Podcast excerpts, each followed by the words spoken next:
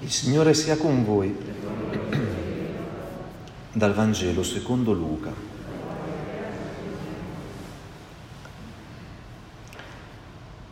In quel tempo Gesù disse ai suoi discepoli,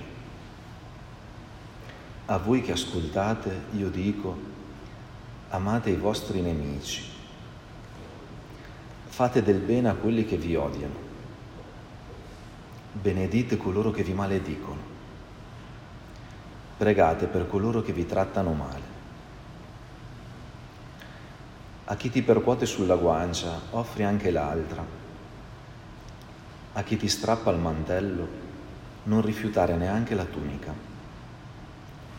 Da a chiunque ti chiede e a chi prende le cose tue, non chiederle indietro.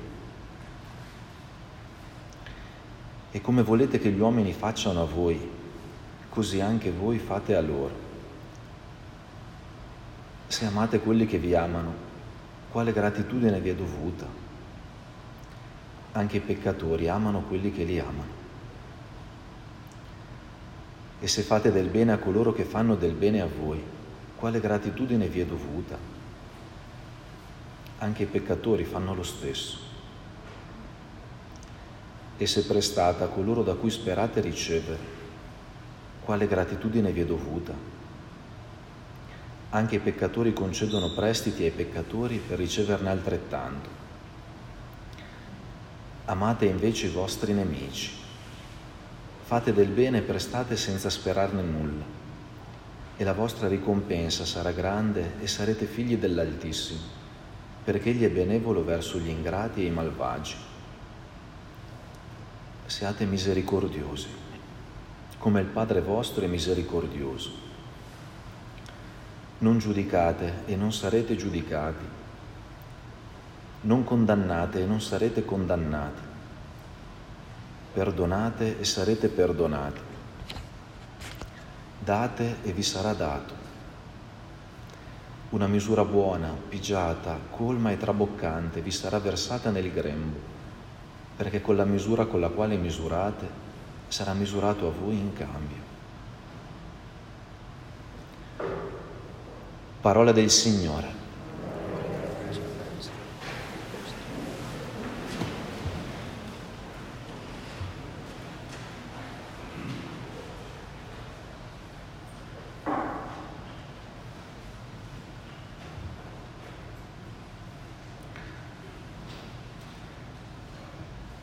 Non so come suonano a voi queste parole. Un certo punto di vista sarebbe da dire ma siamo proprio sicuri di voler essere i discepoli di questo qui che insegna così?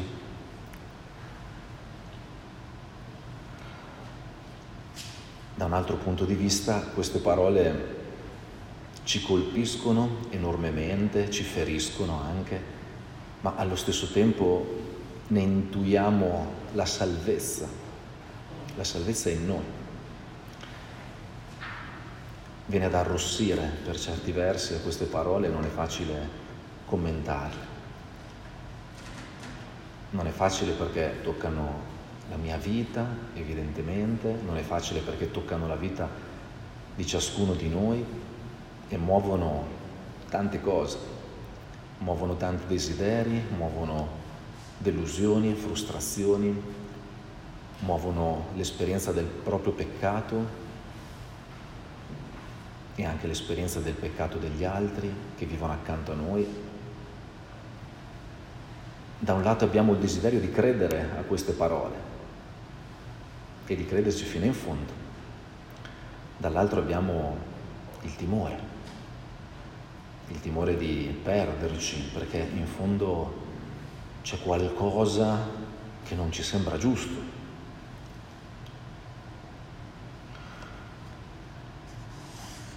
di cosa abbiamo bisogno, di cosa abbiamo bisogno per vivere, di cosa ha bisogno un bambino, un ragazzo, di cosa ha bisogno un adulto, di cosa ha bisogno un anziano. Forse ciascuno pensa a tante cose. Abbiamo bisogno di divertirci e di giocare, è vero abbiamo bisogno di un lavoro stabile che possa permetterci di stare un po' sereni nelle nostre responsabilità. È vero. Abbiamo bisogno di qualcuno che entri nella nostra solitudine quando ci ritroviamo soli. Ed è vero. Eppure prima e più di tutto questo abbiamo bisogno di un amore infinito, di un amore che sappiamo vince, vince, vince al di là del male che rende incapace me di amare, di lasciarmi amare come vorrei, vince al di là del male, della pochezza mia e degli altri, vince al di là del peccato, vince al di là delle delusioni, abbiamo bisogno di un amore infinito, che non finisce mai, che sgorga sempre di nuovo, proprio quando ci troviamo a sbattere la testa contro dei vicoli che per noi sono ciechi. Abbiamo bisogno per vivere di un amore infinito. Ed è di questo che ci parla Gesù. Non è prima di tutto, anche certo, siamo chiamati anche noi ma non è prima di tutto un'indicazione data a noi nel senso bisogna che facciate così, ma è prima di tutto una parola che ci risveglia nella consapevolezza che questo amore ci è già stato donato e che noi facciamo una fatica incredibile a crederci fino in fondo. Altrove nella sua prima lettera l'Apostolo San Giovanni riassume la nostra fede, l'incontro con Cristo Gesù proprio così. Abbiamo creduto all'amore di Dio per noi. Non è facile. Non è facile lasciarsi veramente fino in fondo convincere dall'amore di Dio per noi, per me. Perché abbiamo mille difficoltà che lo possono mettere in dubbio, a qualunque età. Un bimbo piccolo può ritrovarsi a fare eh, una cosa cattiva, rispondere male alla mamma, al papà e avere paura che quella risposta lì ah, non si aggiusterà più. Ed è una cosa seria, è una cosa seria, non è uno scherzo. Un giovane può desiderare come tutti i giovani desiderano e nessuno mi toglierà mai la convinzione di questo, un giovane può desiderare un amore vero, autentico, puro per sempre e può disperare di trovarlo perché ci sono mille difficoltà attorno a lui che gli fanno dubitare della possibilità di quell'amore. Sono forse, permettetemi di dire questo, sono forse più i casi che fanno dubitare piuttosto che quelli che ne fanno sperare, nonostante sia iscritto in noi quella speranza e quel desiderio infinito. Un adulto, uno sposo, un genitore, un amico può dubitare dell'amore di Dio di fronte alle ferite, alle ferite ricevute o anche alle ferite inferte. Un anziano può dubitare dell'amore di Dio, ma come? Tutto qui? Adesso sono qui, andiamo avanti anni e anni in questa solitudine, in questa incomprensione, qualcuno si accorge di me e quella difficoltà diventa un dubbio. Ma veramente sono amato, amato fino in fondo.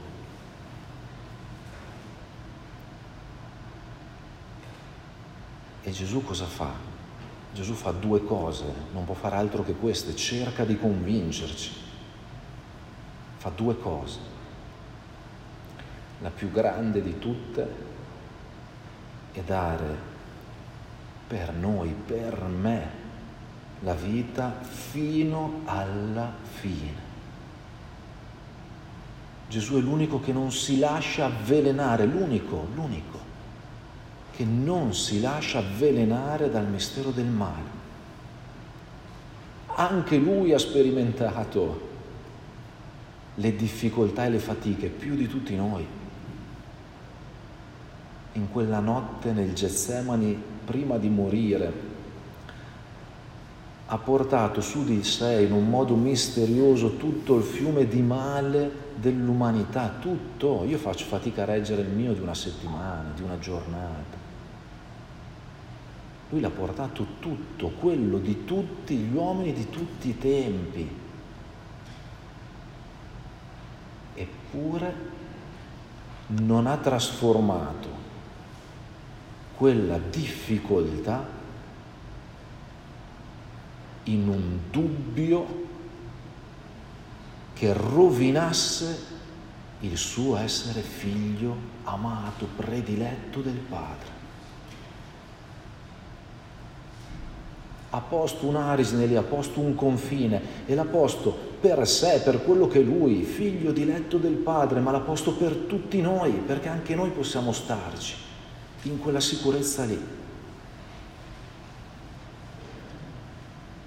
E questa è la cosa più importante che ha fatto.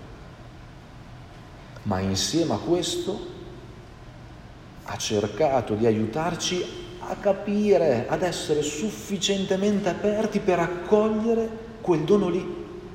Cioè ha cercato di spiegarlo. Perché un dono infinito d'amore che non è compreso è sprecato, è buttato via. E allora ha cercato di spiegarlo e tra le parole che oggi ci sono consegnate c'è proprio questa intenzione di Gesù. Mentre chiama noi a un amore che per noi è impossibile, perché così è impossibile. E chi lo ascoltava lo capiva bene e se prendiamo sul serio le sue parole lo capiamo bene anche noi. Questo amore per me è impossibile. Ma mentre ci chiede questo amore impossibile, in realtà ci guarda con intelligenza, con furbizia potremmo quasi dire.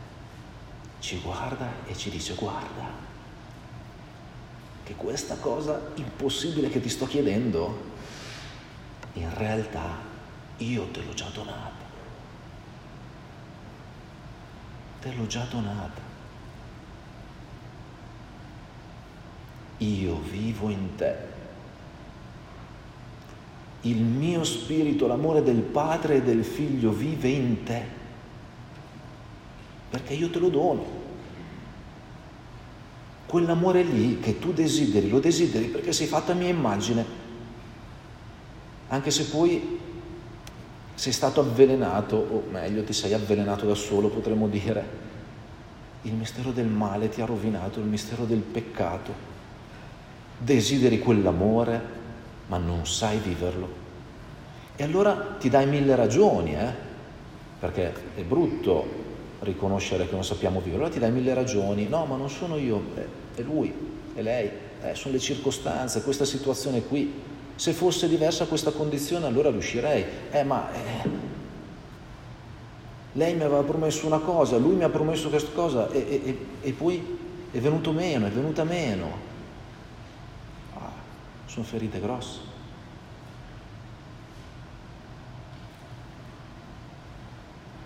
E allora troviamo tante ragioni per dire ma forse non si riesce, forse non è per me. In questa situazione sono giustificato a far diversamente. E il Signore ti dice, vivi la mia Pasqua, vivi la mia passione, morte e risurrezione. E ciò che ti sembra impossibile ti è già donato, ti è già donato. Anche, anche attraverso la croce.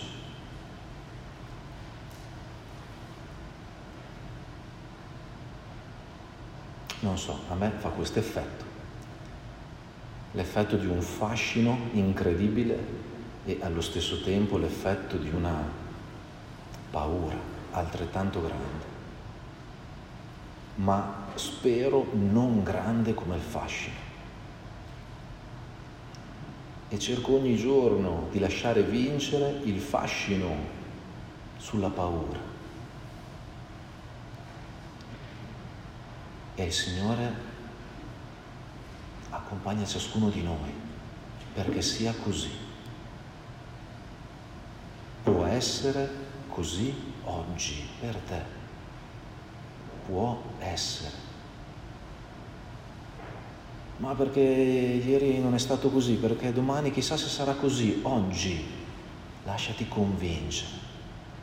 Oggi lasciati vincere dall'amore infinito di Dio per te, oggi, anche nelle tue croci. Oggi lasciati vincere.